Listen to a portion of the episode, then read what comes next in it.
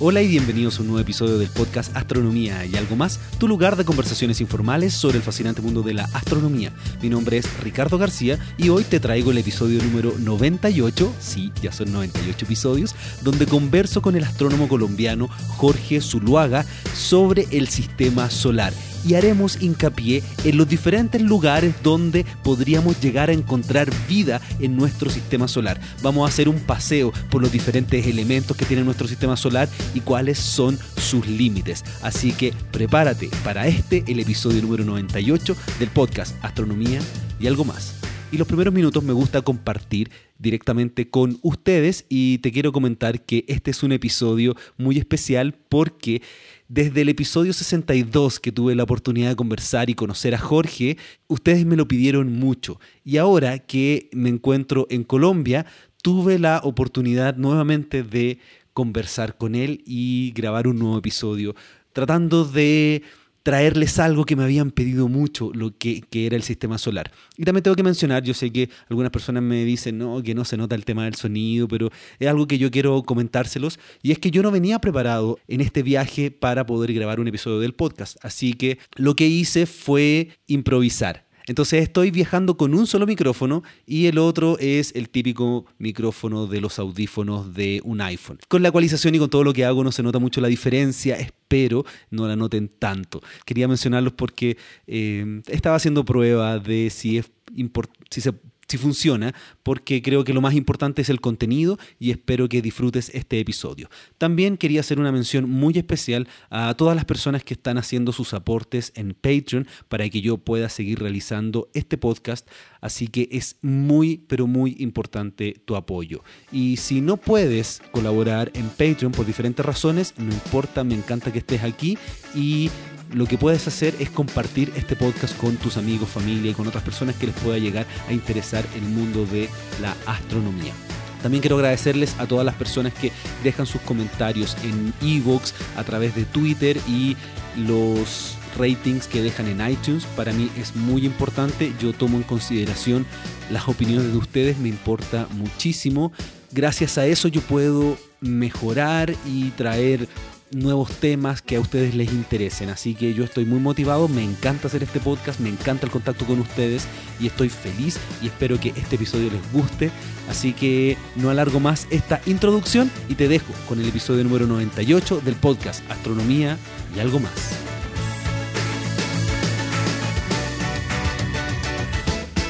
Me encuentro aquí por solicitud de todos ustedes con Jorge Zuluaga. ¿Cómo estás? Muy bien, hombre, Ricardo. Oye, qué gusto que pudimos reunirnos para poder conversar de tantos temas que, tú sabes, y en este caso del sistema solar. Y quería mencionar además que me invitaste cordialmente a tu departamento y estamos aquí tomándonos un jugo de qué era este jugo? Lulo. Que está delicioso, así que muchas gracias. Muy bien. Eh, nosotros estuvimos grabando para el episodio número 62. Y así que a todas las personas les voy a recomendar que vayan a escuchar ese episodio si es que no lo han hecho. Eh, hazme una pequeña introducción de cuál es tu trabajo. Bueno, Ricardo, yo actualmente soy profesor asociado del Instituto de Física de la Universidad de Antioquia, que es una universidad en la ciudad de Medellín, en Colombia.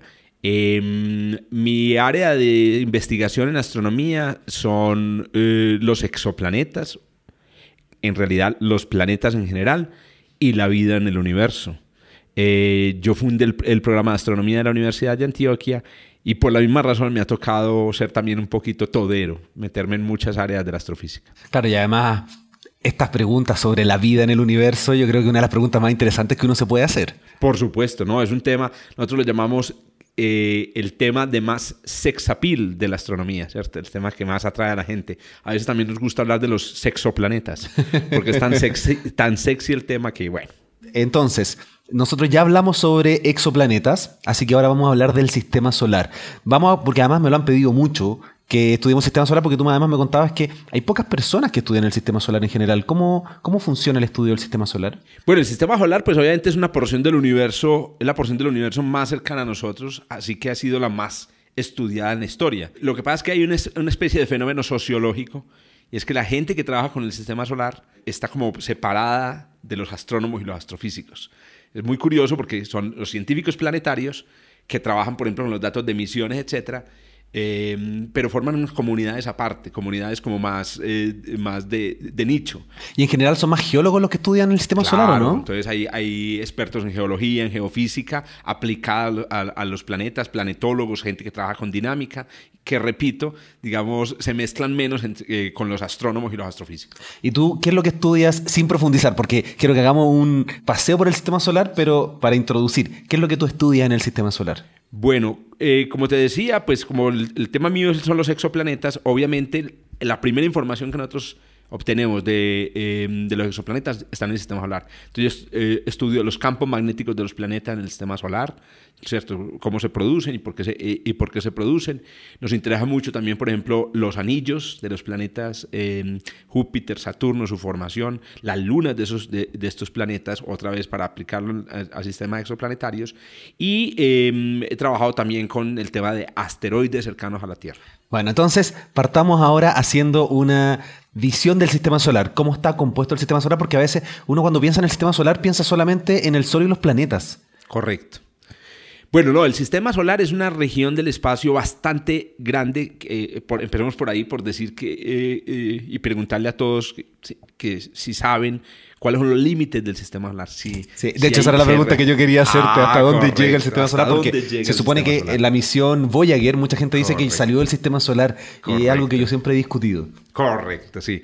Bueno, entonces, el sistema solar es una región, de, digamos, está, está restringida a una región de espacio aproximadamente esférica que tiene eh, del orden de un año luz de, de, radio. O sea, llega más o menos a un año, a un año luz las cosas que pertenecen al sistema solar.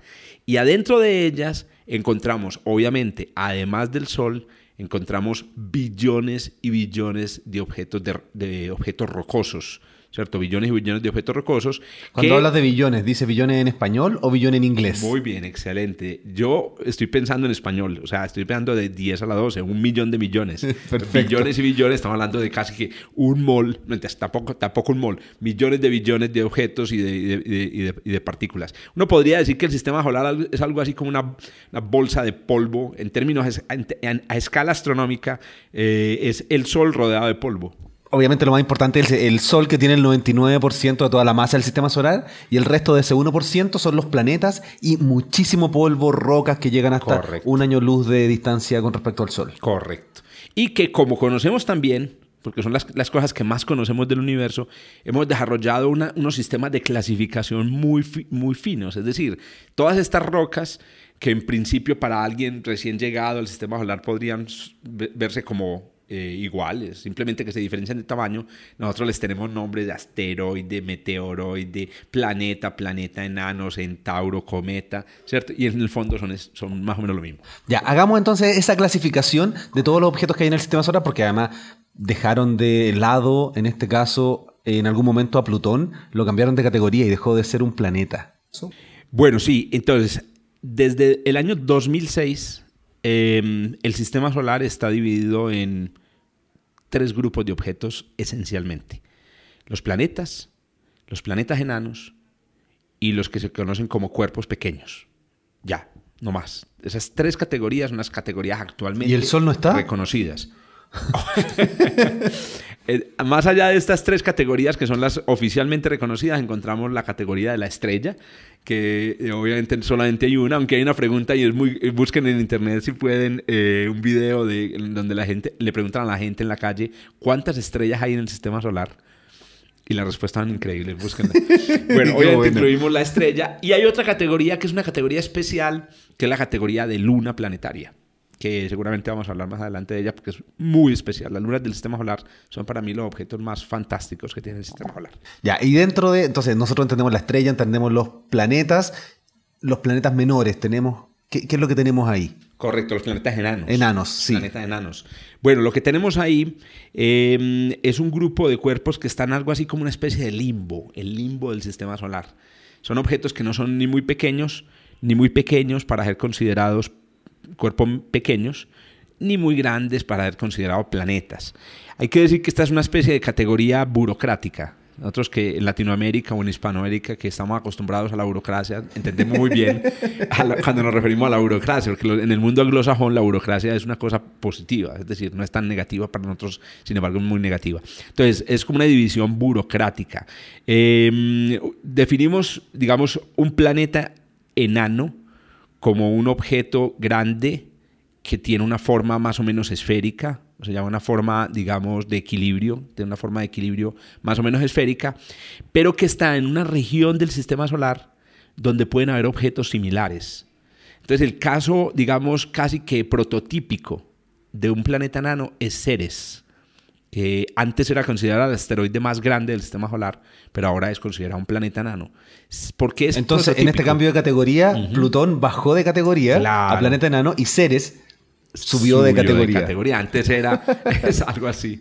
Antes era. Bueno, y eh, Ceres está aquí en el cinturón de asteroides entre Marte y Júpiter, ¿no? Correcto, correcto. Entonces, Ceres, ¿por qué menciono a Ceres como el caso prototípico y no a Plutón? Porque es que claramente Ceres está rodeado de cuerpos parecidos, ¿cierto? Vesta, em, eh, digamos, eh, que son asteroides relativamente grandes en la misma zona.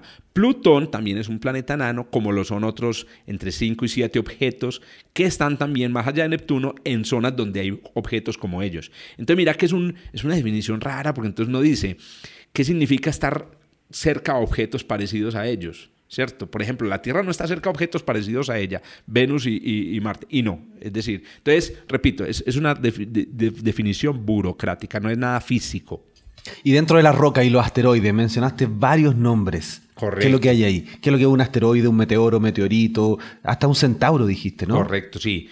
Sí, entonces, en el, en el caso de los cuerpos pequeños del sistema solar, se llaman así small, small, small bodies, em, hay, dos, hay una división en dos, que es la de asteroide, que son todas las, digamos, cuerpos pequeños que están adentro de la órbita eh, de Júpiter o que llegan a distancias inferiores a la, porque las órbitas de los asteroides no son circulares, sino que son bastante elípticas.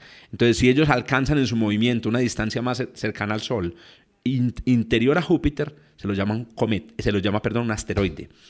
Pero si al acercarse al Sol se acercan a distancias mayores a las de Júpiter, se lo llama eh, un centauro. Eh, ¿Por qué lo llama un centauro? Porque existe una tercera categoría, que es la que conocemos como cometas, ¿cierto? Que son eh, cuerpos que tienen, que son, tienen una mezcla muy poco densa de, de mm, roca y agua. Y entonces centauro se le llama a los objetos que son entre asteroide y cometa como los centauros de la mitología que eran mitad, eh, una parte caballo y una parte eh, ser humano. Bueno, y tenemos una constelación que es la constelación del Centauro, que se ve solamente del hemisferio sur. Cor. Ah, ya empezaron. y está Alfa Centauri, que es la estrella más cercana al sistema solar. Correcto. Muy bien, aquí en Medellín también podemos ver a, Alfa Centauri. Bueno, aquí, claro, obviamente en estas latitudes más ecuatoriales tienen todo el cielo. Esa es una de las ventajas. Entonces, recapitulando, tenemos entre los cuerpos pequeños dos categorías, asteroides y centauros, y a esa se le agrega otra, que es la de cometa ¿cierto? Que sí pueden estar a cualquier distancia. Los cometas, recuerden que los asteroides y los centauros se dividen por la distancia a la que están del Sol. los cometas se los encuentra a cualquier distancia. Y dentro de eso nosotros hablamos de meteoro, meteorito, meteoroide. ¿Por qué hay tantos nombres? Bueno, sí, ahí eh, digamos que otra vez, por ser el sistema solar lo que más conocemos, empezamos a descubrir toda esa filigrana entre los objetos, entre los cuerpos pequeños. Que hay una cosa, Ricardo, muy interesante, y es que en astrofísica o en astronomía hemos descubierto que entre más pequeña sea una cosa, más espectacular es. Entonces, posiblemente los objetos más fantásticos del sistema solar sean las hormigas no los planetas. Los planetas realmente son aburridos. Las hormigas por, su complejidad. Entonces, ¿qué pasa? Cuando vos coges un asteroide, los asteroides y empiezas a estudiarlos en detalle, te empiezas a dar cuenta de que hay cosas muy interesantes a medida que va bajando el tamaño. la definición es más o menos debajo de, eh, debajo de, ¿dónde está la frontera? Debajo de un metro, eh, los asteroides se empiezan a, llamar es meteoroides. Debajo de un metro, el tamaño meteoroides. ¿Por qué lo llama meteoroides? Porque muchos meteoroides caen en la atmósfera de la Tierra produciendo los fenómenos que llamamos nosotros meteoros o bólidos o estrellas fugaces. Entonces, esos son fenómenos, no es un objeto. Es muy importante, exacto. Los meteoros son un fenómeno atmosférico, por eso llaman meteoro. eh, meteoro es la raíz griega pues, para, para eh, atmósfera. Entonces, ¿qué pasa? Eh, el nombre meteoroide se le dio a estos objetos de menos de un metro, no necesariamente están cayendo a la atmósfera, ¿cierto? Porque están, digamos, conectados con estos objetos que caen dentro de, la atmósfera. ¿Y esos meteoroides se forman entonces por la colisión de diferentes asteroides? Muy buena, muy buena pregunta. En realidad pueden haber meteoroides primordiales, pero la mayoría efectivamente surgen a partir de la evolución colisional, o sea, el choque de asteroides eh, o asteroides y cometas, o son restos de cometas también. Claro, y lo bonito de este tipo de objetos cuando cae a la Tierra es que estamos estudiando la química del sistema solar primitivo, o sea, cuando nació el sistema solar. Uy, sí, eso sí es espectacular. Sí, ya cuando un meteoroide mm, pasa por la atmósfera y, pasa por la fase de meteoro, entonces, el, meteoroide al tocar la Tierra se convierte instantáneamente en la burocracia del sistema solar en un meteorito. No un asteroide. Los meteoritos no son asteroides porque no sería adecuado llamarlos así porque no están en el espacio, sino meteoritos. Y como tú dices, wow, los meteoritos son fantásticos. O sea, tener, si alguien tiene la oportunidad de tocar o tener en sus manos un meteorito, siéntase que lo que está tocando ahí es el sistema solar recién nacido. O sea, Tienes un mensajero de hace 4.560 millones de años. Bueno, obviamente aquí estamos haciendo algo en audio y cuéntame qué es lo que yo tengo en la mano, porque mientras tú hablabas, me pasaste algo y ya me habías contado un poco qué es lo que era. Sí, sí, en este momento tienes en tu mano un pedacito del meteoroide de Chelyabinsk. El meteoroide de Chelyabinsk fue una roca de 17 metros que produjo este impacto en la atmósfera muy vistoso en 2013 en Rusia de ese meteoroide pues se, mm, se, quemó una gran parte, pero muchos fragmentos cayeron a la Tierra. Yo tengo uno. Entonces, esto es lo que tengo en mi mano, que tengo una roca de unos 3 centímetros de, de largo, una roca pequeñita de color negro que tiene algunas hendiduras. Y esto en algún momento estuvo en el espacio cayó a la Tierra. Hay muchas cámaras que lo grabaron, eh, porque bueno, Chelyabinsk cayó en Rusia y en Rusia ocupan muchas cámaras en los autos.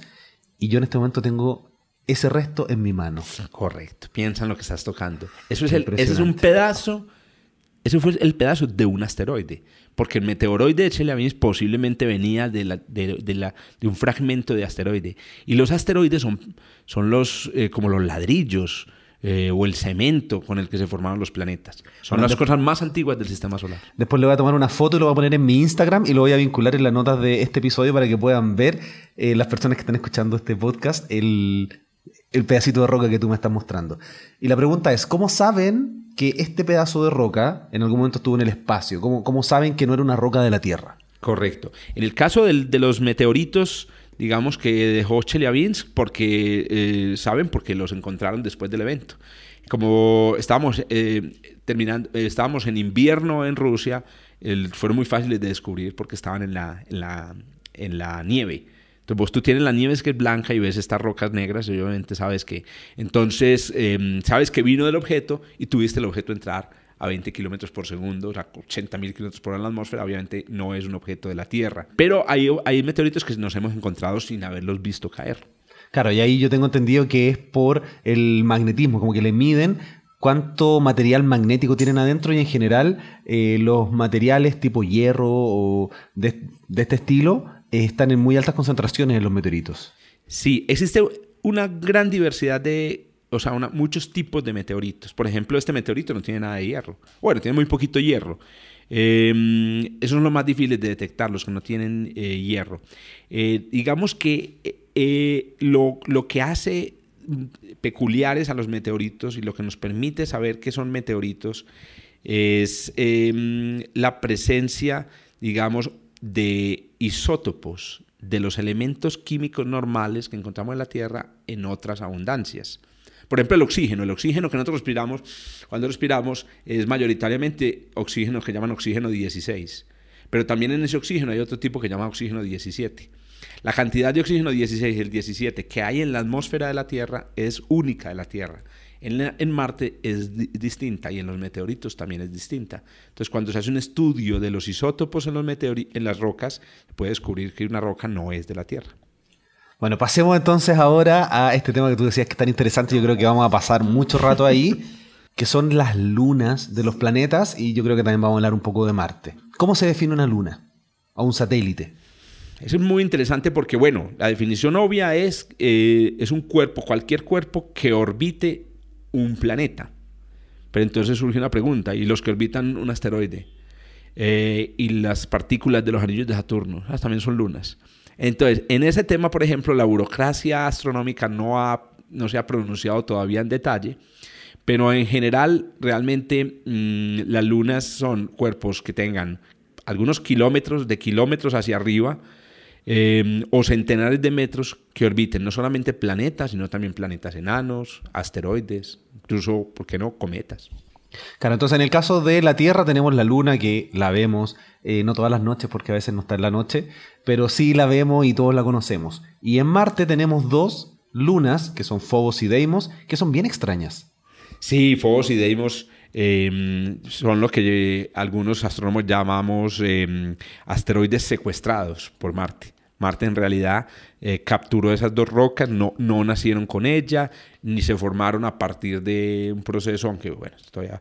Y lo que es también muy interesante es Phobos y Deimos están cayendo sobre Marte. O sea, eh, estamos presenciando una etapa temporal de la historia de Marte. En el futuro posiblemente no vaya a tener esas lunas.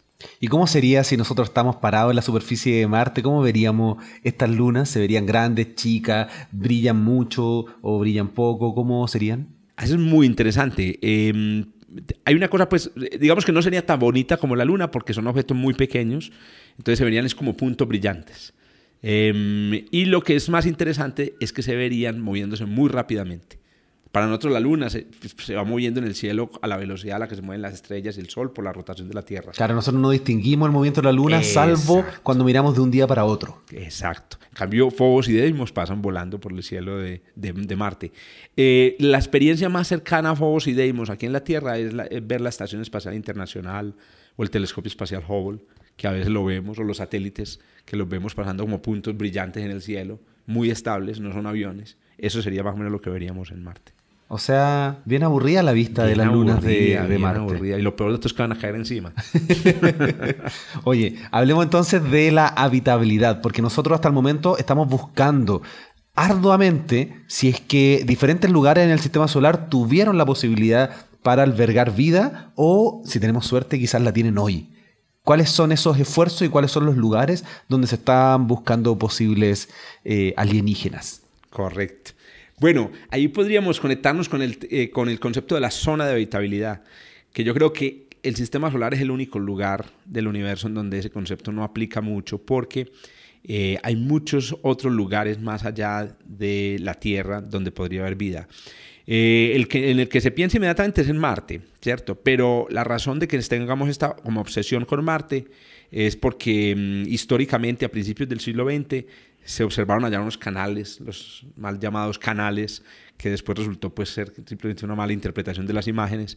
Y entonces desde ese entonces, digamos que los astrónomos y, todo el mundo quedó como con la idea de que Marte era el lugar donde debía haber vida.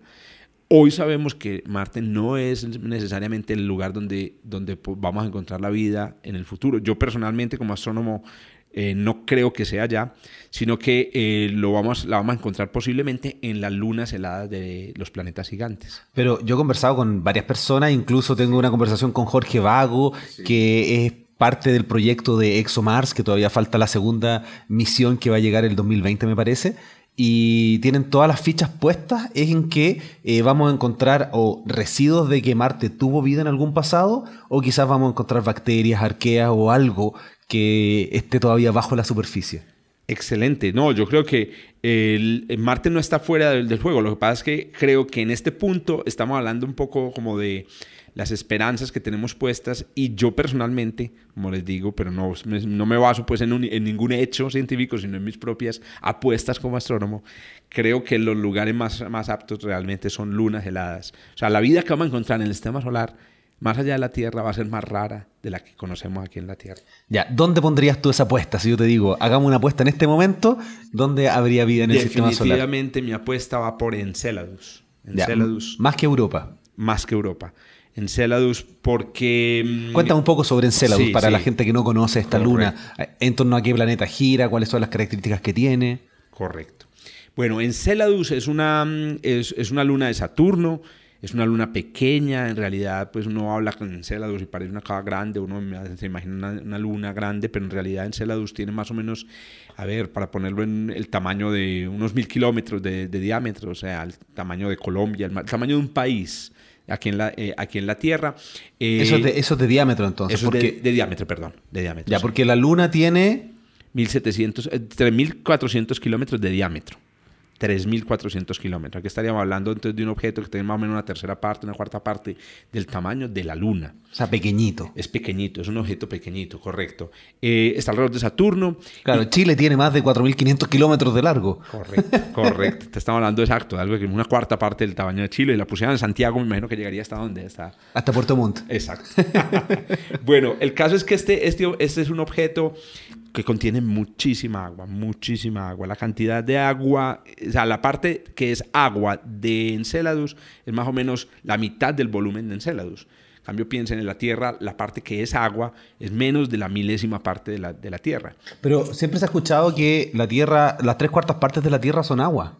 Sí, es una manera incorrecta de decir las tres cuartas partes del área superficial, de la superficie de la Tierra, están cubiertas de agua. O sea, no han estado mintiendo durante todo el colegio. no lo han dicho de forma precisa, porque tal vez porque como somos animales que vivimos en la superficie, no nos interesa ir para adentro. Pero a los astrobiólogos les interesa es toda el agua. Claro, porque aquí en el Planetario Medellín hay una experiencia que es muy bonita, que es la Tierra sin agua.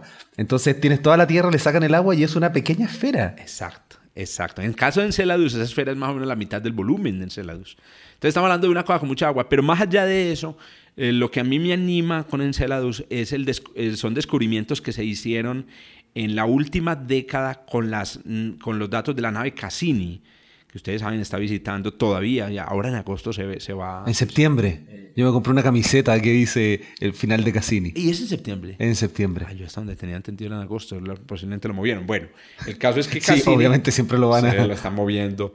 Cassini eh, nos ha provisto datos sobre Enceladus fantásticos, empezando porque se le está saliendo el agua líquida que tiene por dentro y las sustancias que están saliendo con esa agua líquida incluyen sustancias orgánicas. ¿Cómo se está saliendo el agua? A ver, pensemos en la Luna, estamos, viajamos hacia ese lugar, ¿Cómo es la superficie de Enceladus? Bueno, la superficie de Enceladus es parecida a la superficie, digamos, de la Luna, con una diferencia, no tiene cráteres. Eso, eso, eso ya es muy diciente, porque cuando eh, un objeto sin atmósfera, como Enceladus o la Luna, no tiene cráteres, eh, los cráteres son algo normal, es porque algo se lo está borrando. Precisamente el hecho de que no tenga cráteres significa que algo está borrando los cráteres y ese algo es el agua que está saliendo del interior. ¿Y sale como en chorros, como geyser? Como Correcto. Hay, deben haber con seguridad distintos procesos, digamos, de, de, extracción del agua, pero hay, hay en particular una zona de, de Enceladus, en el sur de Enceladus, algo así como el polo sur de Enceladus, donde hay unas grietas por las que está saliendo a presión el agua, eh, como, como eh, impulsadas, como formando lo que conocemos aquí en la Tierra como hazers, ¿cierto? Ya las llaman plumas, las plumas de Enceladus. Y esas plumas revelan claramente que hay agua dentro y que esa agua, digamos, está en abundancia. Y esas fotos me imagino que deben ser espectaculares las que tomó Cassini. Espectacular, ustedes las pueden encontrar haciendo un Google, Google de Enceladus Cassini. Y, eh, pero los datos más interesantes los, los obtuvo es analizando la química de esa agua. ¿Cierto? Cuéntame, ¿cómo es esa agua? entonces esa agua que está saliendo de ahí, bueno, el agua es normal, pero está arrastrando consigo, por ejemplo, metano. Eh, el metano es una sustancia química em, orgánica, o sea, que contiene carbón muy especial. El metano, tal vez lo mencionemos más adelante, está presente en, en varios cuerpos del sistema solar, incluyendo la Tierra, Marte, Titán y siempre es una clave de la posibilidad de vida. ¿Y Titán tiene algo particular con el metano? Ah, el metano de Titán, también de Marte, me imagino que habrás hablado cuando hablaste de Marte. Sí, con Jorge hablamos del metano. Exacto, el metano es muy especial, entonces de ahí está saliendo metano. Y hay una sustancia que descubrieron en el último paso, que fue en el 2015, y es hidrógeno, hidrógeno molecular. El hidrógeno molecular, aquí en la Tierra no hay mucho hidrógeno molecular porque es muy liviano y se escapa de la Tierra, pero el hidrógeno molecular em, se fabrica en volcanes submarinos aquí en la Tierra. Cuando el agua entra a la roca y con el calor se descompone, forma hidrógeno y resulta que el hidrógeno es algo así como la comida de las bacterias que viven en la oscuridad. Cuando una bacteria o un organismo vivo vive en la oscuridad y no tiene luz para comer, bueno, cuando una bacteria, pues cuando un organismo vivo que em, necesita energía no tiene eh, luz para comer, como lo hace en la superficie del mar o en la superficie de la Tierra, solo de poder alimentar de hidrógeno. ¿Pero hidrógeno molecular o hidrógeno solo? Hidrógeno molecular. Claro, que el hidrógeno molecular es básicamente dos moléculas de hidrógeno a través de un puente. Dos átomos de hidrógeno unidos Eso, por un dos puente. átomos, sí. Exacto. Entonces, eh, resulta que lo que descubrió esencialmente Cassini es la comida de- de bacterias. Ahora, el, el asunto es que está saliendo la comida y en abundancia. Es como si usted viera un montón de, no sé, de chocolates puestos encima de una mesa y usted dijera, esto debe estar lleno de gente que come chocolate. No, porque si estás viendo los chocolates, ¿dónde está la gente que se come los chocolates? Entonces hay un misterio acerca de por qué está saliendo tanto hidrógeno. Bueno, si está saliendo hidrógeno hay comida. Claro, entonces, pero déjame hacer una pausa aquí porque lo que me estás diciendo es muy potente porque encontramos primero agua que nosotros hemos descubierto aquí en la Tierra que es un elemento fundamental para la vida. En todos los lugares en este planeta donde hay agua, hay vida. No importa si está congelada, no importa si está a 80 grados Celsius. Donde hay agua, hay vida. Y además encontraron el alimento. O sea, tenemos agua y tenemos alimento. Exacto. Están todas las condiciones para que Enceladus tenga vida. Están todas las condiciones. Además, otra cosa que encontraron, silicio. En el- en- me- mezclada con el agua había silicio. Y resulta que el silicio está mm, asociado con la arena, con los minerales. Eso quiere decir esencialmente que el agua de Enceladus está en contacto con arena. Y esto, esto es muy importante para pro- proveerle al agua minerales que son también fundamentales para la vida. O sea, tenemos vitaminas y minerales, ¿cierto? Todas las vitaminas y los minerales que necesita la vida. Ahora basta que eh, investiguemos un poco mejor y encontremos ya la vida. Esa es la pregunta que te iba a hacer. ¿Qué tenemos que realizar para poder encontrar vida en Enceladus? Yo creo que es muy fácil y ya yo, yo estoy seguro que NASA y ESA ya deben estar eh, haciendo planes. Eh, lo único que tenemos que hacer es volver a pasar por esos hazers y analizar en más detalle lo que está saliendo. Porque lo dice así como que es muy fácil mandar un, un robot a, a Saturno que se dé una vuelta por Enceladus y mire los geysers. Sí, muy fácil. No, pues lo hicimos una vez, la pregunta, el punto es que lo podemos hacer otra vez. Sí, exacto. No es tan fácil, pero es mucho más fácil que lo que están esperando hacer en, en Europa.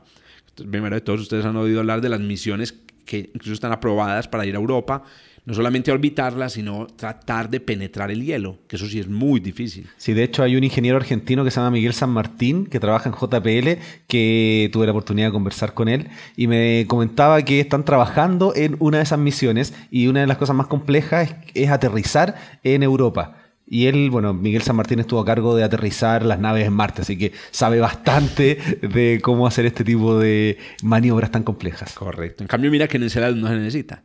En Enceladus tienes que sobrevolar. Y para eso se necesita simplemente la gravedad de Enceladus y la de Saturno. Lo que yo estoy seguro es que muchos sobrevuelos nos van a empezar a revelar ya sustancias más complejas. Si hay bacterias adentro, vamos a revelar sustancias complejas. Es decir, las bacterias están muy, viviendo muy delicioso por allá abajo, cerca de los volcanes submarinos de Enceladus, pero una que otra terminarán la superficie expulsada hacia afuera. Mejor dicho, Enceladus nos está tirando hacia afuera diciéndonos, vea, venga busquen que aquí hay vida. Es mi apuesta. ¿Y tú crees que eso se puede ver desde la Tierra o tenemos que hacerlo con una nave Ah, que no, sobrevuele? Una nave, sí, definitivo una nave. Pero ¿y si son bacterias o arqueas que son muy pequeñitas? ¿Se pueden ver con una nave? Eh, claramente no se van a descubrir las bacterias mismas, sino que se van a descubrir, por ejemplo, productos del metabolismo, de la vida, ¿cierto? Cuando descubramos moléculas más complejas y ya uno, uno diga ¿cómo, cómo, cómo se fabrica, por ejemplo, digamos, se descubre un fragmento de un azúcar, hasta un aminoácido, y, entonces, y digamos, ¿cómo vamos a fabricar un aminoácido? ¿Cómo va Enceladus a fabricar un aminoácido? En el momento vamos a tener las primeras claves. Ya, entonces, el primer lugar en el sistema solar donde tú le pones todas las fichas que hay vida es Enceladus. Correcto. ¿Cuál es el segundo? Bueno, ahí sí mm, mi corazón se divide entre Europa y Marte, ¿cierto? Porque, eh, digamos, Europa también tiene un volumen muy grande de agua, pero el interior de Europa sí lo conocemos menos. Entonces podría tener un interior acuoso, pero no con las características que ya sabemos tiene Enceladus. No sabemos si hay hidrógeno dentro de, de- de- de Europa, no sabemos si hay procesos eh, que producen este hidrógeno. Hablemos un poco de Europa. Cuéntame dónde está, obviamente, cuál es el planeta y cuáles son las características que tiene este satélite. Bueno, Europa es una luna de Júpiter que tiene un tamaño parecido a la luna de la Tierra, es un, objeto mucho más grande. Eh, fue el, primer satélite, digamos, de cuerpo gigante que, en el que descubrimos que podía haber un, océano líquido en el interior. Eh, eh, tiene algunas características que me parecen espectaculares, entre ellas el hecho de que está metida dentro de mm, lo que llaman los cinturones de radiación de Júpiter que Júpiter es un gigantesco acelerador de es el LHC del sistema solar. Ya tienes que profundizar en ese tema. Cuéntame, ¿por qué Júpiter y cómo lo hace para acelerar partículas y, qué significa para Europa estar dentro de este anillo, este cinturón de partículas aceleradas? Correcto, entonces vamos a hablar de Júpiter. Júpiter es una bola líquida, eso es una primera cosa que hay que decir porque en la mayoría de los libros dicen que es un planeta gaseoso y Júpiter es realmente una bola líquida de un líquido eléctrico, un líquido conductor de la electricidad. Hidrógeno metálico, ¿no? Hidrógeno metálico. En las profundidades el hidrógeno eh, pasa a un estado que se llama hidrógeno metálico, conductor de la electricidad.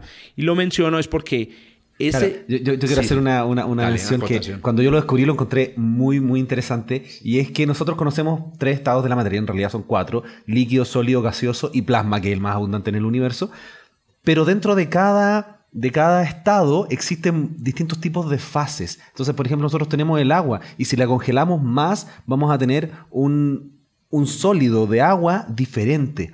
Entonces, esos son los cambios de fase, que es lo que está ocurriendo en el interior de Júpiter. Ahí, dependiendo de la temperatura, la estructura molecular de este hidrógeno líquido es distinta hacia el núcleo. Exacto, exacto. Y en particular, a una cierta profundidad y presión, el hidrógeno empieza a tener eh, electrones em, que están disponibles para moverse dentro del líquido.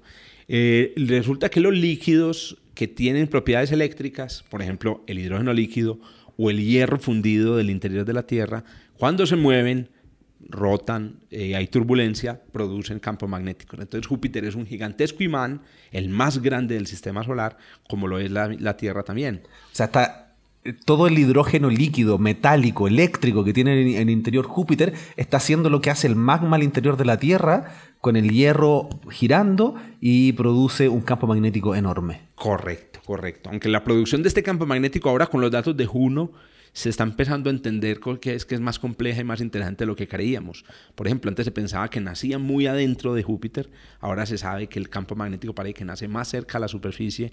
Entonces hay un, en juego muchas cosas interesantes, pero lo que sí sabemos es que el campo magnético está ahí y lo que hacen los campos magnéticos es que son capaces de atrapar partículas eléctricas que son muy abundantes, como tú lo decías hace un momento, el plasma es el estado más eh, abundante del universo y realmente la mayor parte del sistema solar es plasma el plasma solar, porque el Sol se está desbaratando, entre comillas. El, Sol se, se, está regando por todo el sistema solar y entonces lo que hacen los campos magnéticos de Júpiter y de la Tierra es que capturan ese plasma, pero no solamente lo, lo capturan, sino que lo aceleran, como los aceleradores de partículas. Ustedes saben que los aceleradores, como el gran acelerador de hadrones del CERN, tienen grandes campos magnéticos, los aceleran, pero y esto crea una condición muy, muy peligrosa alrededor de los planetas. En Europa, en la superficie de Europa, todas estas partículas atrapadas por el campo magnético de Júpiter llegan con gran velocidad y en gran abundancia.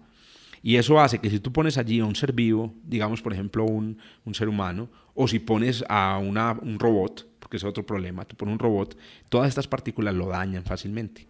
Se calcula que la bacteria que más resiste radiación aquí en la Tierra eh, moriría un cultivo de bacterias en unos minutos en la superficie de Europa.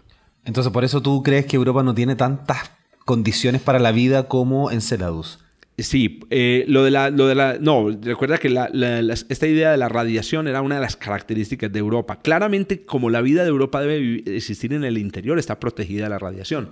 Ahora, lo que va a ser es muy difícil, seguramente, eh, como te lo comentaba el experto, pues digamos, en, en el aterrizaje, lo que va a ser es difícil poner allá por ejemplo, eh, robots, porque les toca vivir en unas condiciones de radiación muy duras, sino también humanos. Entonces, para llegar adentro nos va a tocar pasar esa, esa prueba primero. Ahora, todo lo que salga de Europa y sale a la superficie se muere también. Entonces eso también hace más difícil la detección de, de, cualquier cosa que viva adentro. Y nosotros estábamos hablando eh, el otro día sobre una película que se llama Europa Report, que yo todavía no la he visto. Recomendadísima, a mí me gustó. Me gustó muchísimo. Está en Netflix. Está en Netflix y es una película que mm, refleja un poco esto que estamos conversando, estas condiciones que estamos conversando.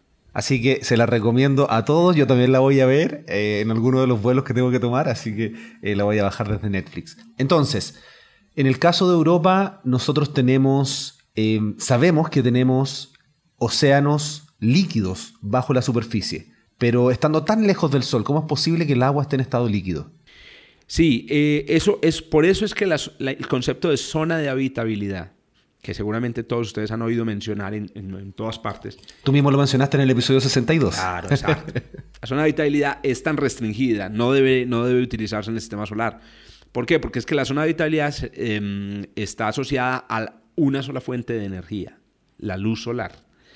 Y ahí es donde todo empieza a fallar cuando empieza a Europa. Es que hay otras fuentes de energía en el, en el universo. Por ejemplo, una fuente de energía la radioactividad.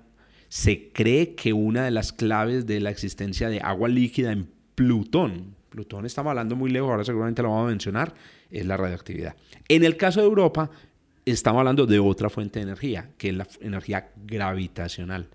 O sea, el movimiento en el campo de gravedad de Júpiter de Europa el movimiento y, el mismo campo, le entregan energía a Europa que termina derritiendo el hielo por dentro y formando el agua, eh, eh, creando las condiciones para que haya agua líquida.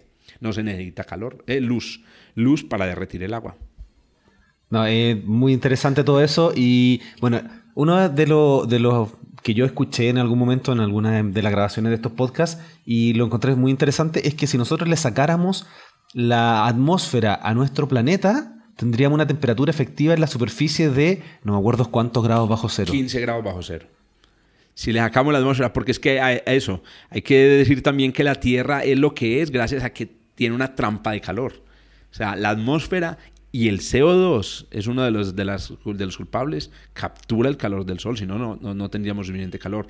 Nosotros maldecimos el CO2 mucho más ahora, lo estamos maldiciendo, pero tampoco podemos eliminarlo. Si elimináramos el CO2 de la Tierra, se congelaría. Claro, pero si seguimos aumentándolo como estamos haciendo, están cambiando completamente las estaciones y los ciclos naturales en el planeta. Los glaciares están el, derritiendo. Claro. Eh, Imagínate lo, la cantidad de, de energía que llega del Sol que con aumentar un poquitico, que es lo que estamos haciendo pues un poco irresponsablemente, eh, venimos haciendo irresponsablemente, antes era inconscientemente, ahora lo hacemos ya irresponsablemente, con aumentar un poquitico la cantidad de CO2, estamos capturando un poquitico más de, energía solar que nos está poniendo ya en problemas el ambiente. Correcto. Bueno, y ya me, me, estoy yendo hacia otro lugar, después vamos a volver al sistema solar, pero ¿tú crees que en el punto en el que estamos el calentamiento global es irreversible? Eh, es muy difícil decirlo, no soy, digamos, un experto en, la materia, tengo, tengo, eso sí, tengo colegas que están estudiando eso. Eh, grábense en este término, porque va a ser muy importante, se llama tipping point, es un término en inglés. Cada vez que vean a alguien hablar de los tipping points, pónganle mucha atención porque es el término técnico que utilizan los científicos atmosféricos para decir cuándo es irreversible no sabemos si hemos llegado a un tipping point. ¿Qué es un tipping point? El punto, las condiciones en las cuales la Tierra pasa de un estado a otro. En este momento estamos viendo un calentamiento, pero estamos en el estado de equilibrio en el que hemos vivido desde hace 10.000 años. Muy bonito, muy, digamos, cómodo, chévere, como decimos. Pero, pero ya ha cambiado, ya tenemos lugares donde hay vida, donde antes no había... pero, pero es curioso, pero aún este planeta que vemos es el planeta cómodo que hemos tenido en los 10.000 años. Sobre todo aquí en Medellín, una temperatura increíble. Cuando pasemos el tipping, un tipping point, que es, esos puntos irreversibles, el planeta puede pasar a un estado muy diferente y ese es el estado que no queremos tener. Y lo que tú me decías, que la gente va a empezar a migrar. ¿Hacia dónde? ¿Qué es lo que hay que hacer ya cuando el planeta esté muy caliente? Por ejemplo, en Medellín la temperatura actualmente, digamos, alcanza los 30, 32 grados digamos, al mediodía, pero antes no era así, antes era... Entonces, ¿qué sucede? Las, las regiones ecuatoriales eh, estamos empezando a alcanzar temperaturas tan altas que es posible que la gente empiece a moverse a latitudes... Imagínate tú viendo llegar inmigrantes de, de Colombia, Venezuela, Ecuador, y usted dice, ¿qué, ¿qué, les pasó? ¿Hay una dictadura? No, no, está dando mucho calor allá. Bueno, ya lo están haciendo. En Chile está lleno de colombianos, venezolanos, haitianos. Pero por razones económicas, por razones de, políticas, ahora van a empezar a haber migraciones climáticas. Y esto es muy grave porque, bueno, va a morir mucha gente y eso va a conducir a unos problemas, bueno, políticos complicados. Claro, yo sé que me fui al tema del calentamiento, global, pero es que todo es parte de la habitabilidad en este sistema solar que nosotros tenemos. Entonces ya hemos hablado de dos lugares que tú consideras que son muy posibles para albergar vida, que es Enceladus y Europa. El siguiente entonces en tu escala sería Marte. Sí, en mi escala sería Marte. El caso de Marte, como les digo, al principio fue una especie de nos, encariñamos con el planeta por esto de los canales Después lo que pasa es que descubrimos que Marte eh, es uno de los planetas, digamos, em, rocosos del sistema solar como Venus. Y lo otro es que hemos descubierto, como todos ustedes saben, como lo han escuchado en tu podcast, evidencias pasadas eh, y presentes de la existencia de agua líquida superficial, que eso sí es una cosa pues fantástica. Ahora, Hoy en día agua líquida en la superficie no hay, la que hay es muy salada o, la, se vuelve líquida solamente en muchas condiciones, pero debajo de la, de la, del suelo marciano parece que hay un potencial grande de hielo y de agua que podría soportar, digamos, microambientes donde pueden prosperar, digamos, organismos microscópicos, ahora, en este presente. Porque es que hay que distinguir ahí, Ricardo, una cosa, y es la habitabilidad presente y la habitabilidad pasada. Para mí no hay duda de que Marte fue habitable en el pasado, porque ya hay muchas evidencias. Venus fue habitable en el pasado también. Sí, Venus también tuvo una etapa de océanos. ¿Tuvo, menos temperatura que ahora? Sí, sí, sí, mucho menos, mucho, eh, temperatura mucho menor que la de ahora. Porque hay que decir que Venus tiene temperaturas sobre los 400 grados, llueve ácido, tiene lagos de metales en estado líquido. sí. Es terrible. Es terrible. Pero Venus, mira, por ejemplo, Venus está en un estado de equilibrio que, es eh, que lo alcanzó después de pasar un tipping point. ¿Sí me entiendes? Incluso muchos en, que utilizamos la astronomía para hablar del medio ambiente, mencionamos a Venus como un ejemplo de un planeta que pasó de un estado de equilibrio donde habían océanos, posiblemente habían eh, mm, organismos vivos, y pasó por la evolución del Sol, creemos en este momento, que fue lo que desencadenó eso, por la evolución del Sol, pasó a un estado de equilibrio que es el estado actual, que es un infierno. Entonces, eh, tenemos Enceladus, Europa, Marte. ¿Cuál sería el cuarto lugar en el sistema solar donde tú crees que puede haber vida? Yo creo, como, y, digamos, esta es una idea que me sembró un poco em, escuchar una conferencia de un premio Nobel de Física. Em, en este momento olvide el nombre de él. Tal vez ¿Fue, ¿Fue presencial o fue no, no, la por internet? Es una, una, conferencia TED, una conferencia TED muy chévere. Porque tener la posibilidad de ver conferencias de premios Nobel en directo eh, pocas veces ocurre. Espectacular, sí. Aquí, aquí hemos tenido en Medellín por el Parque Explora muy oportunidad de ver por ahí unos cuatro o cinco Nobel y es espectacular. Eh, pero este premio Nobel, que después les doy el nombre, dice que más allá de la Tierra hay vida en casi todas partes. Porque en casi todas partes hay agua, porque la vida es muy pegajosa. Una vez a un sistema planetario le da vida, eso es una enfermedad que ya, eso, eso ahí ya quedó. La Tierra puede haber contaminado con vida ya a las lunas de Júpiter, a las lunas de Saturno.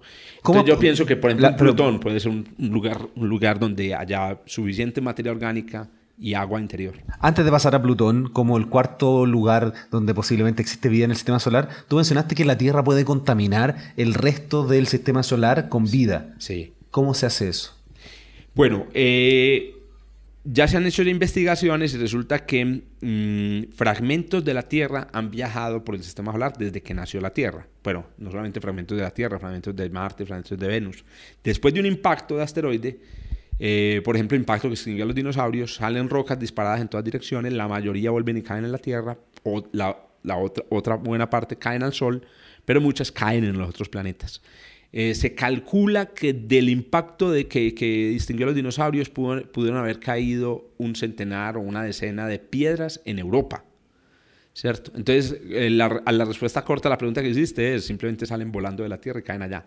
¿Qué pasa si en una de esas rocas había una bacteria eh, muy adentro, porque las bacterias pueden vivir en los, digamos, en los en canales microscópicos dentro de las rocas, Em, que sale disparada, no le afecta el calor del impacto, porque hay que, digamos, ya se ha demostrado también que el calor no alcanzaría a llegar a toda la roca, queda en el espacio, claro, allá habría vacío, no habría agua, tal vez la bacteria se duerme, es un estado que tiene muchas bacterias, y la roca cae en Europa, cae en el hielo, hace mucho frío, pero el hielo empieza a enterrarse y súbitamente, en un momento dado, la bacteria se encuentra en un ambiente donde hay agua líquida y un poquito de calor. La bacteria despierta y dice, uy, me desperté, si quieres estoy otra vez en la Tierra. Y otra vez no está en la Tierra, ya está en Europa. Entonces eso puede haber pasado eh, a lo largo de miles de millones de años. ¿Esa es la panspermia inversa? Esa es la panspermia inversa, la Tierra contaminando a otros. Entonces, de esa manera podría haber llegado la vida afuera. Pero antes de Plutón, es muy, importante, antes de Plutón es, Titán. Ya, entonces el cuarto lugar sería Titán. Titán, definitivo Titán. Titán es un lugar que yo encuentro fascinante en el sistema solar porque tiene algunas características que son únicas. Cuéntame dónde está Titán y cuáles son estas características. Bueno, Titán es la luna más grande del sistema solar. Esta es una luna de Saturno. Es una luna que tiene casi el mismo tamaño del planeta Mercurio. O sea, que si a Titán lo sacáramos de su órbita, completamente tendría el derecho a llamarse un planeta. Em, más que Plutón. Más que Plutón, obviamente más que Plutón, exacto. Em, ¿Qué pasa con Titán? Es la única luna del sistema solar con atmósfera. Esto es muy especial porque... Y la atmósfera además es más densa que la atmósfera terrestre. Es una, es una atmósfera que incluso tenía la consistencia de la atmósfera terrestre y la composición. Está hecha de nitrógeno como la atmósfera terrestre, la presión es la de la atmósfera terrestre. El único problemita es que está muy fría, pues eh, la atmósfera está alrededor de 200 grados bajo cero. Entonces es muy, muy, muy frío. A esa temperatura y a esa presión ocurre un milagro fantástico que no ocurre en muchos objetos planetarios en el sistema solar ni más allá. Y es aparece un líquido estable. En la Tierra el líquido estable se llama el agua. En Titán el líquido estable es una mezcla de etano y metano. Cuando digo un líquido estable es que pueden haber charcos y lagos que puedan durar millones de años.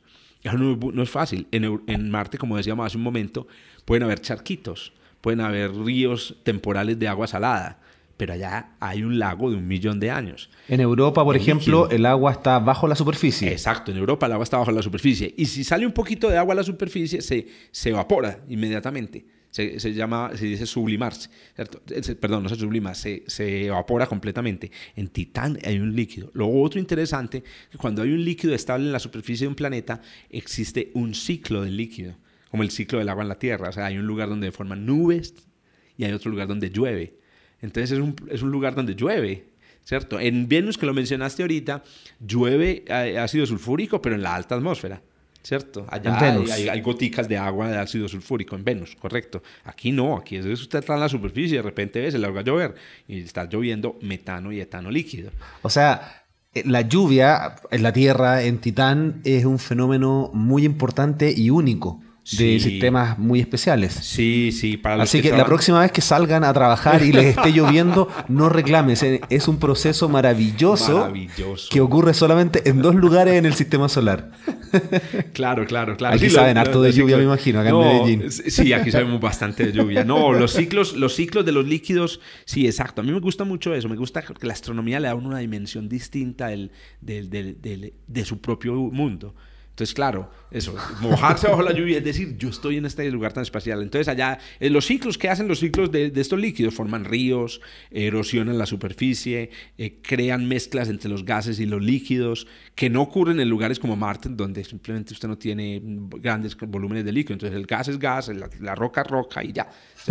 Entonces, aquí no. Entonces, Titán tiene un ambiente riquísimo. Además que, como es metano y etano, la radiación solar y, los rayos que caen, porque si hay nubes hay rayos, eh, deben haber rayos seguramente en, Titán, descomponen esos elementos y los revuelven y los mezclan y forman sustancias orgánicas complejas. Entonces en Titán hay nubes de etano y metano congelado, pero también hay una especie de mm, smog de hidrocarburos. O sea, eh, los hidrocarburos son como el plástico, ¿cierto? Eh, que son grandes cadenas de carbono y hidrógeno. Y entonces eh, resulta que en estas condiciones pensar en la posibilidad de que de ahí saltemos a, digamos, una cadena de carbón que forme una bolsa microscópica y esa bolsa microscópica contenga dentro moléculas complejas, es decir, una célula, no es tan difícil. Entonces muchos astrónomos han pensado, Titán puede ser el cuarto. Claro que le llaman que tiene el triple estado del metano, porque está en estado sólido, líquido y gaseoso. Correcto. Bueno, realmente en, el metano y el etano no creo que estén en estado sólido. ¿No? Pero... No existen glaciares. No, existen, no creo que existan glaciares de metano. No está tan frío. Ya. No creo que, no creo que estén en los tres estados. Pero es una, es una buena pregunta que me has, digamos, me sembraste. No creo que estén, no creo que sean glaciares, pero voy a investigar. Interesante. Y entonces, si nosotros llegamos a la superficie y tenemos, obviamente, trajes espaciales muy particulares para soportar esas temperaturas, ¿cómo sería la atmósfera? ¿Qué es lo que veríamos? Bueno, eh, yo creo que la, apariencia de la atmósfera de Titán eh, sería muy parecida a la nuestra. El color de la atmósfera se sabe que es un color rojizo, pero no es debido No es como la Tierra, que es, la atmósfera de la Tierra es azul por el nitrógeno. O sea que allá también deberíamos esperar un cierto azuloso. Lo que pasa es que la presencia de los hidrocarburos seguramente le van a dar una tonalidad eh, rojiza. La consistencia sería como la de la atmósfera de la Tierra, eso es lo misterioso. Algo que como está tan frío no te podrías quitar el traje espacial. Pero, por ejemplo, piensa en lo siguiente. No, te lo puedes quitar solo una vez. Te, te lo quitas una sola vez. Pero piensa en esto, si haces un habitáculo, si haces una estación permanente en Titán, lo único que necesitarías para llenarlo de aire es tener eh, aire de Titán calientico. Otra, si tú en Marte haces un habitáculo, ustedes han visto las películas, la presión dentro del habitáculo es inmensa comparada con la presión afuera. Entonces, si hay un rotico, por ahí se va, explota la. No sé si te viste la serie de Nat Geo de Mars. Sí. Pasó algo así, alguien de hecho, Me invitaron en Chile a ver el el preestreno del primer episodio. Afortunado. Ah, y también, eh, con lo que está mencionando, me recuerdo a la película The Martian. The Martian. El marciano. También está Total Recall de, de Schwarzenegger. Claro, la antigua. Que en español le, llamaron el Vengador del Futuro. Correcto. En todas esas, en los, en los habitáculos, apenas se abre un huequito, ¡pum! Todo sale volando. En Titán no. En Titán la, la presión adentro del habitáculo y afuera la misma. Entonces la estructura podría ser plástico. Lo único que necesita es hay un aislante térmico para que el calor no se escape muy rápido, pero sí, el aire sería muy parecido. Qué interesante este lugar, que me dieron ganas de viajar a Titán. Espectacular. Entonces, ¿tú crees que tenemos que llevar alguna nave a Titán para hacer más estudios? Sí, ustedes saben que en Titán aterrizó, ah, que este es otro detalle interesante, hasta hace unos años decíamos alunizó, amartizó, atitanizó.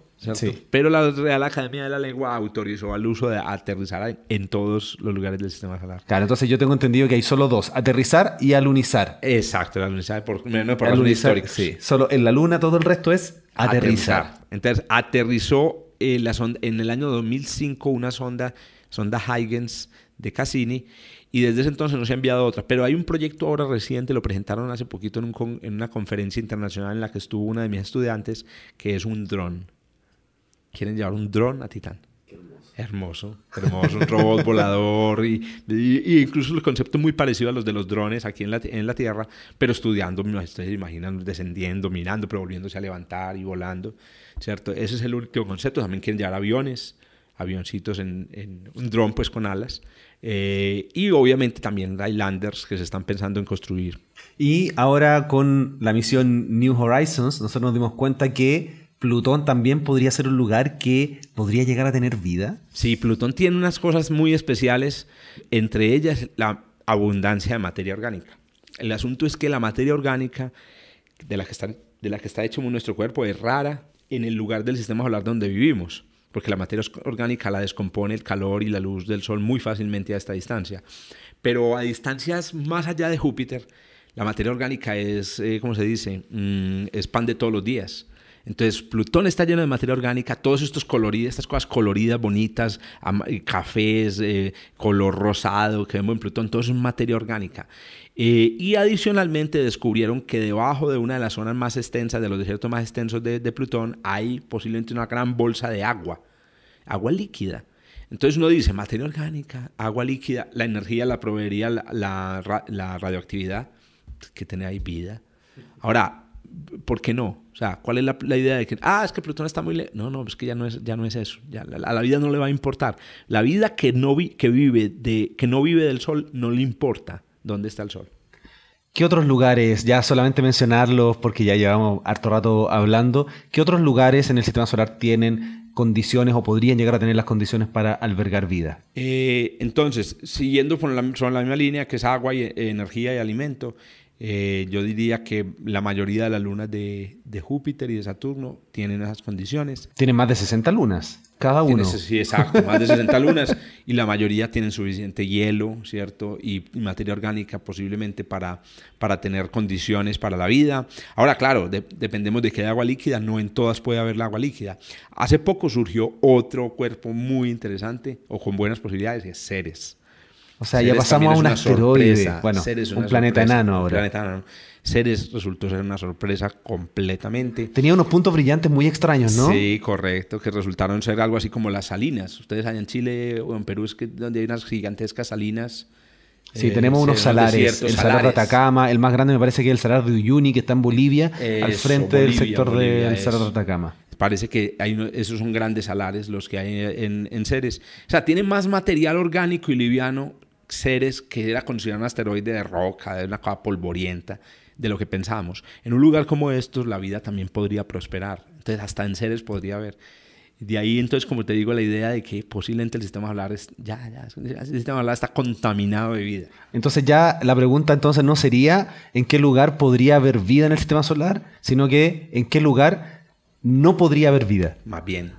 O cómo es la vida en cada uno de estos lugares. Por ejemplo, la vida de Marte es una vida muy difícil porque tiene que vivir como entre eh, dos metros de profundidad y cinco metros de profundidad, no tienen más para vivir. Allá lo que hay es una especie de eh, capa de habitabilidad. Eh, en, la, en, en, en, Europa, sin embargo, tienen un océano gigante y podrían haber comunidades y ecosistemas gigantescos. En Enceladus son eh, vulcanofílicos, ¿cierto? Entonces, más bien es como pensar en la diversidad de la vida en cada uno de estos lugares. Ahora, quiero aclararte, eh, Ricardo, porque seguramente hay colegas astrónomos que están escuchando esto, que yo no estoy dando esto, yo no doy esto por, por hecho sino que estoy diciendo que es lo que mi corazón, entre comillas, eh, me dice sobre lo que pasa en el sistema solar. Hasta que no tengamos la primera evidencia en alguno de estos lugares, no podemos empezar ya así a especular científicamente sobre Claro, seguimos siendo el único lugar en el universo donde hemos encontrado vida. Correcto. Pero estamos a puertas de que hayan otros lugares más. Claro que sí. Oye, eh, quería además responder una de las preguntas que dejé hechas al principio y es eh, sobre los límites del sistema solar. Eh, porque muchas veces se dice que las naves Voyager, que están a más de 35 horas luz, que salieron en los años 70, en muchos lugares se dice que abandonaron el sistema solar. ¿Por qué se dice eso? Bueno, sí, para hablar de los límites de algo hay que poner una condición, ¿cierto? Por ejemplo, ¿cuáles son los límites de la Tierra? ¿Dónde termina, ¿Dónde termina la Tierra? Esa es una pregunta, digamos, que hay, que hay que hacerse. Entonces nosotros decimos, la Tierra termina en la superficie, o sea, donde se acaba la roca, pero no, la Tierra sigue en la atmósfera. Pero ¿dónde termina la atmósfera? Entonces hay que decir, bueno, la atmósfera termina, en, eh, definimos el fin de la atmósfera con esta condición. Pero está el campo magnético de la Tierra, entonces el campo magnético de la Tierra también, digamos, hace parte de la Tierra. Entonces, ¿dónde termina la Tierra? Entonces es el problema, Ricardo. Pues tenés que definir cuál es la condición de, de límite. Yo te voy a dar tres límites. Tres límites tiene el límites, solar. Exacto, hay tres límites. Límite número uno, la gravedad del Sol. ¿Hasta dónde llega la gravedad del Sol? Entonces, como hay estrellas cercanas, en realidad la gravedad del Sol en algún punto se mezcla con la gravedad de otras estrellas. Ese es el límite que te dije al principio. Se calcula que la gravedad del Sol, entre comillas, llega o domina regiones que van desde acá, desde el, Sol, hasta un año luz de distancia. Por eso hasta esa distancia está la nube de Oort, etcétera, que es el objeto. Pero hay otro límite. El otro límite es magnético hasta dónde llega el campo magnético del Sol. Resulta que el campo magnético del Sol se encuentra con los campos magnéticos y, y, la, materia de otras estrellas. Y cuando se encuentran, ese campo magnético se debilita y se vuelve turbulento. Ese fue el límite que atravesó Em, el Voyager. Eso es lo que se conoce como la heliopausa. Esa es la heliopausa, exacto. La heliopausa que es el límite del campo magnético. Eh, Entonces nos tenemos que imaginar como una especie de esfera en torno al Sol, esfera magnética, en el cual todo lo que está dentro no recibe partículas eh, o no está dentro de lo que se llama el material, el, el, espacio interestelar. Una vez que uno pasa la heliopausa, entonces uno empieza como a recibir estos campos magnéticos de otras estrellas. Eso es interesante. No, en realidad lo que sucede es que eh, hay material que pasa adentro y de, la, de, la, de la heliopausa, ¿cierto? Hay material que entra y hay material que sale. ¿Qué es lo que sucede? Es la, el tipo de, campo magnético. Pongámoslo otros de esos términos. Hacemos una brújula eh, y nos vamos en una nave espacial, en el espacio pues, interplanetario. La brújula nos apuntaría al Sol. Bueno, en realidad la estructura del campo magnético del Sol es, es como una especie de remolino entonces nos apuntaría en la dirección del remolino solar. Tú vas saliendo y siempre ves la brújula apuntando hacia el sol. La heliopausa es un punto en donde tú empiezas a salir y la brújula empieza a bailar. Empieza a bailar. Y apenas sales de la, de la heliopausa, ya la brújula apunta en una dirección completamente arbitraria. Entonces, más bien hay que decir la heliopausa como el punto en el que tú ya dejas de sentir el campo magnético del Sol y empiezas a sentir un campo magnético externo. El tercer límite es donde termina el viento solar. El viento solar, que es la materia del Sol que sale de él Básicamente partículas. Partículas, eh, plasma, es plasma. Eh, ese, ese límite, digamos, está relacionado con la heliopausa, pero no necesariamente la heliopausa. Entonces, ese límite puede estar un poco más afuera de la heliopausa. Y ese límite en donde ya tú llegas y, y, te sientas en una esquina, entre comillas, en una nave espacial y empiezas a recoger partículas. Y entonces cuentas cuántas partículas son del Sol y cuántas partículas no son del Sol. Entonces, cuando estás aquí en la Tierra, todas son del Sol. Bueno, en millón, una no es del Sol. Cuando estás en el límite, la mitad son del Sol y la mitad son de afuera. Cuando estás más allá de ese límite, ya la mayoría son de afuera y, y menos son del Sol. Pero es un límite arbitrario, porque si tú te vas a Alfa Centauri, allá van a llegar partículas del viento solar también. Allá va a llegar un poquito de campo magnético solar. O sea, aquí también llega un poquito de plasma de, Alfa Centauri. Por supuesto. Pero estamos hablando, cuando hablamos de poquito, hay que tener cuidado. Poquito significa que puede llegar una partícula cada siglo. No, no importa, pero es muy bonito saber que llegan partículas de Alfa Centauri. claro, podrían incluso llegar, mm, incluso, y esto se ha considerado en, el, en, el, en astrofísica planetaria, cometas de otras estrellas. Podrían podríamos haber visto cometas, por ejemplo, Yakuta G y Hale Bob. ¿Te tocaron Yakuta G? ¿Estabas, estabas más pequeño? sí, era pequeño, pero me acuerdo. Yakuta G y Hale Bob, no se sabe si eran realmente cometas. Yo, el más bonito que he visto es Magnot. Uh, ah, es que a ustedes les ha tocado han tocado dos, un par de cometas grandes, que es una cola así gigante Hermoso el en el sur. Impresionante. impresionante. Entonces, estos cometas de, muy periodo, de periodo muy largo podrían ser cometas interestelares. Oye, y te quiero hacer un par de preguntas eh, que me interesa mucho que, me des tu respuesta y son preguntas extrañas probablemente. Si pudieras viajar en el tiempo y encontrarte con alguna persona de la ciencia y conversar, ¿con quién sería? Eh, así, así de primerazo se me ocurrió Newton se me ocurrió Newton. Se me ocurrió de primerazo porque yo siempre me he preguntado hasta dónde llegó la comprensión de Newton de realmente la naturaleza. Yo creo que lo que Newton entendió de cómo funcionaba el mundo fue más allá de lo que está escrito, lo que quedó escrito en sus libros. Eso fue como el, eso es como una, una cosa que se me viene así a la cabeza de primerazo. Pero no, pero si, si, lo pienso un poco mejor, tal vez irme más atrás sería mucho mejor, por ponerme al tiempo de los griegos porque la obra griega sí, estuvo sí es muy, digamos, escasa. Entonces uno habla, por ejemplo, con un personaje que me, que me parece ah, eh, supremamente fascinante del tiempo de los griegos, Aristarco. Un visionario, un tipo súper ingenioso, nos, nos, sembró algunas de las bases de los métodos astronómicos que conocemos. Eh, entonces Aristarco sería un personaje también espectacular. Y la otra pregunta que te quiero hacer es si ¿Hay algún libro o documental que a ti te haya inspirado, motivado a hacer astronomía y quieras recomendarle a la gente? Sí, sí, por supuesto. Yo creo que eh, yo soy como muchos de la generación de Cosmos y de Carl Sagan. Eh, y yo les diría a todos que vuelvan a ver a Carl Sagan original, porque ya ahora, incluso me pasó en estos días que tomé un taxi y el taxista era un muchacho joven y me decía que él había visto, estaba viendo Cosmos de Carl Sagan. Y yo le dije, ay, qué tan bueno, ¿te lo estás viendo? Sí, el señor negrito me dijo. Y yo le dije, no, ese no es Carl Sagan, ese es Neil deGrasse Tyson. Claro. Entonces, la gente joven hoy ha visto el Cosmos nuevo, que es excelente. Yo les digo, véanse el Cosmos viejito. Claro, lo que sucede es que el Cosmos antiguo eh, tiene otro ritmo. Hoy día ya tenemos tanto acervo audiovisual que hay que tomárselo con un café. Sí, sí, de pronto verlo con unos amigos, eh, sí, pero, pero ¿qué pasa? El, el, el, cosmos de antes es un cosmos que era mucho más eh, y, y, y, da mucho más contexto a las cosas. El colmo de ahora es mucho más técnico, que es también bien. Yo cuando estaba joven, el colmo de antes me parecía un poco aburrido, porque yo quería era saber de la muerte de las estrellas, de la muerte de las galaxias, pero a, medida que fui envejeciendo le fui encontrando más valor a que me hablaran de cómo vivía la gente, de la cultura, del arte, etcétera, qué es lo que tiene el colmo. Entonces vean el colmo antiguo, así sea obligados, ¿cierto? Así, se, así tengan que obligar a verlos porque es una, es una increíble obra, digamos, de la divulgación científica. Sí, son 13 episodios. Yo me compré el DVD eh, en Amazon que trae cuatro discos y tiene subtítulo en español y también tiene, bueno, la voz en español a mí no me gusta, la voz original de Carl Sagan es muy importante, sí. ¿Y algo más moderno que te haya gustado últimamente?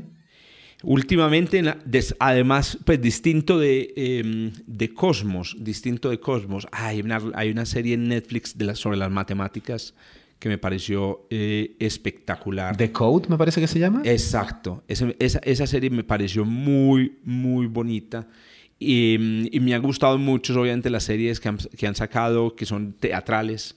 Eh, eh, la National Geographic me parece espectacular. Ahorita mencionamos The Mars.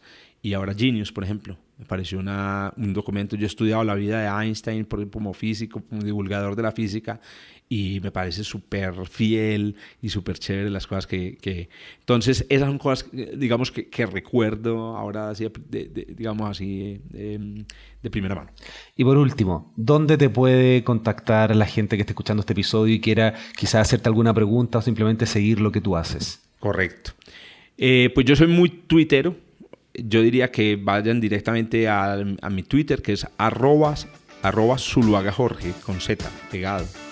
Eh, y allá van a encontrar todo lo que yo hago, porque yo soy, digamos, incontinente verbal. Es decir, allá llego y... Claro, van a encontrar un montón de cosas que de pronto no son de interés para la ciencia, pero allá, por ejemplo, comparto mis, mis em, blogs. Yo tengo dos blogs, son más difíciles de encontrar y, y los actualizo con menos periodicidad, que son Siderofilia, es un blog en la revista española de investigación y ciencia. Hay un artículo ahí chévere, lo recomiendo. Y el otro es un blog que se llama Trinoceronte, que también lo pueden encontrar de WordPress. Y ahí ella escribo sobre muchas más cosas, pero de pronto encuentran artículos también que les puede interesar. Bueno, Jorge, yo te quiero agradecer que hayas participado por segunda vez en el podcast Astronomía y algo más. Y nosotros aquí ya seguiremos conversando, pero la grabación la dejamos hasta aquí. Así que muchas gracias. Gracias a ti, Ricardo, y saludos a todos los oyentes.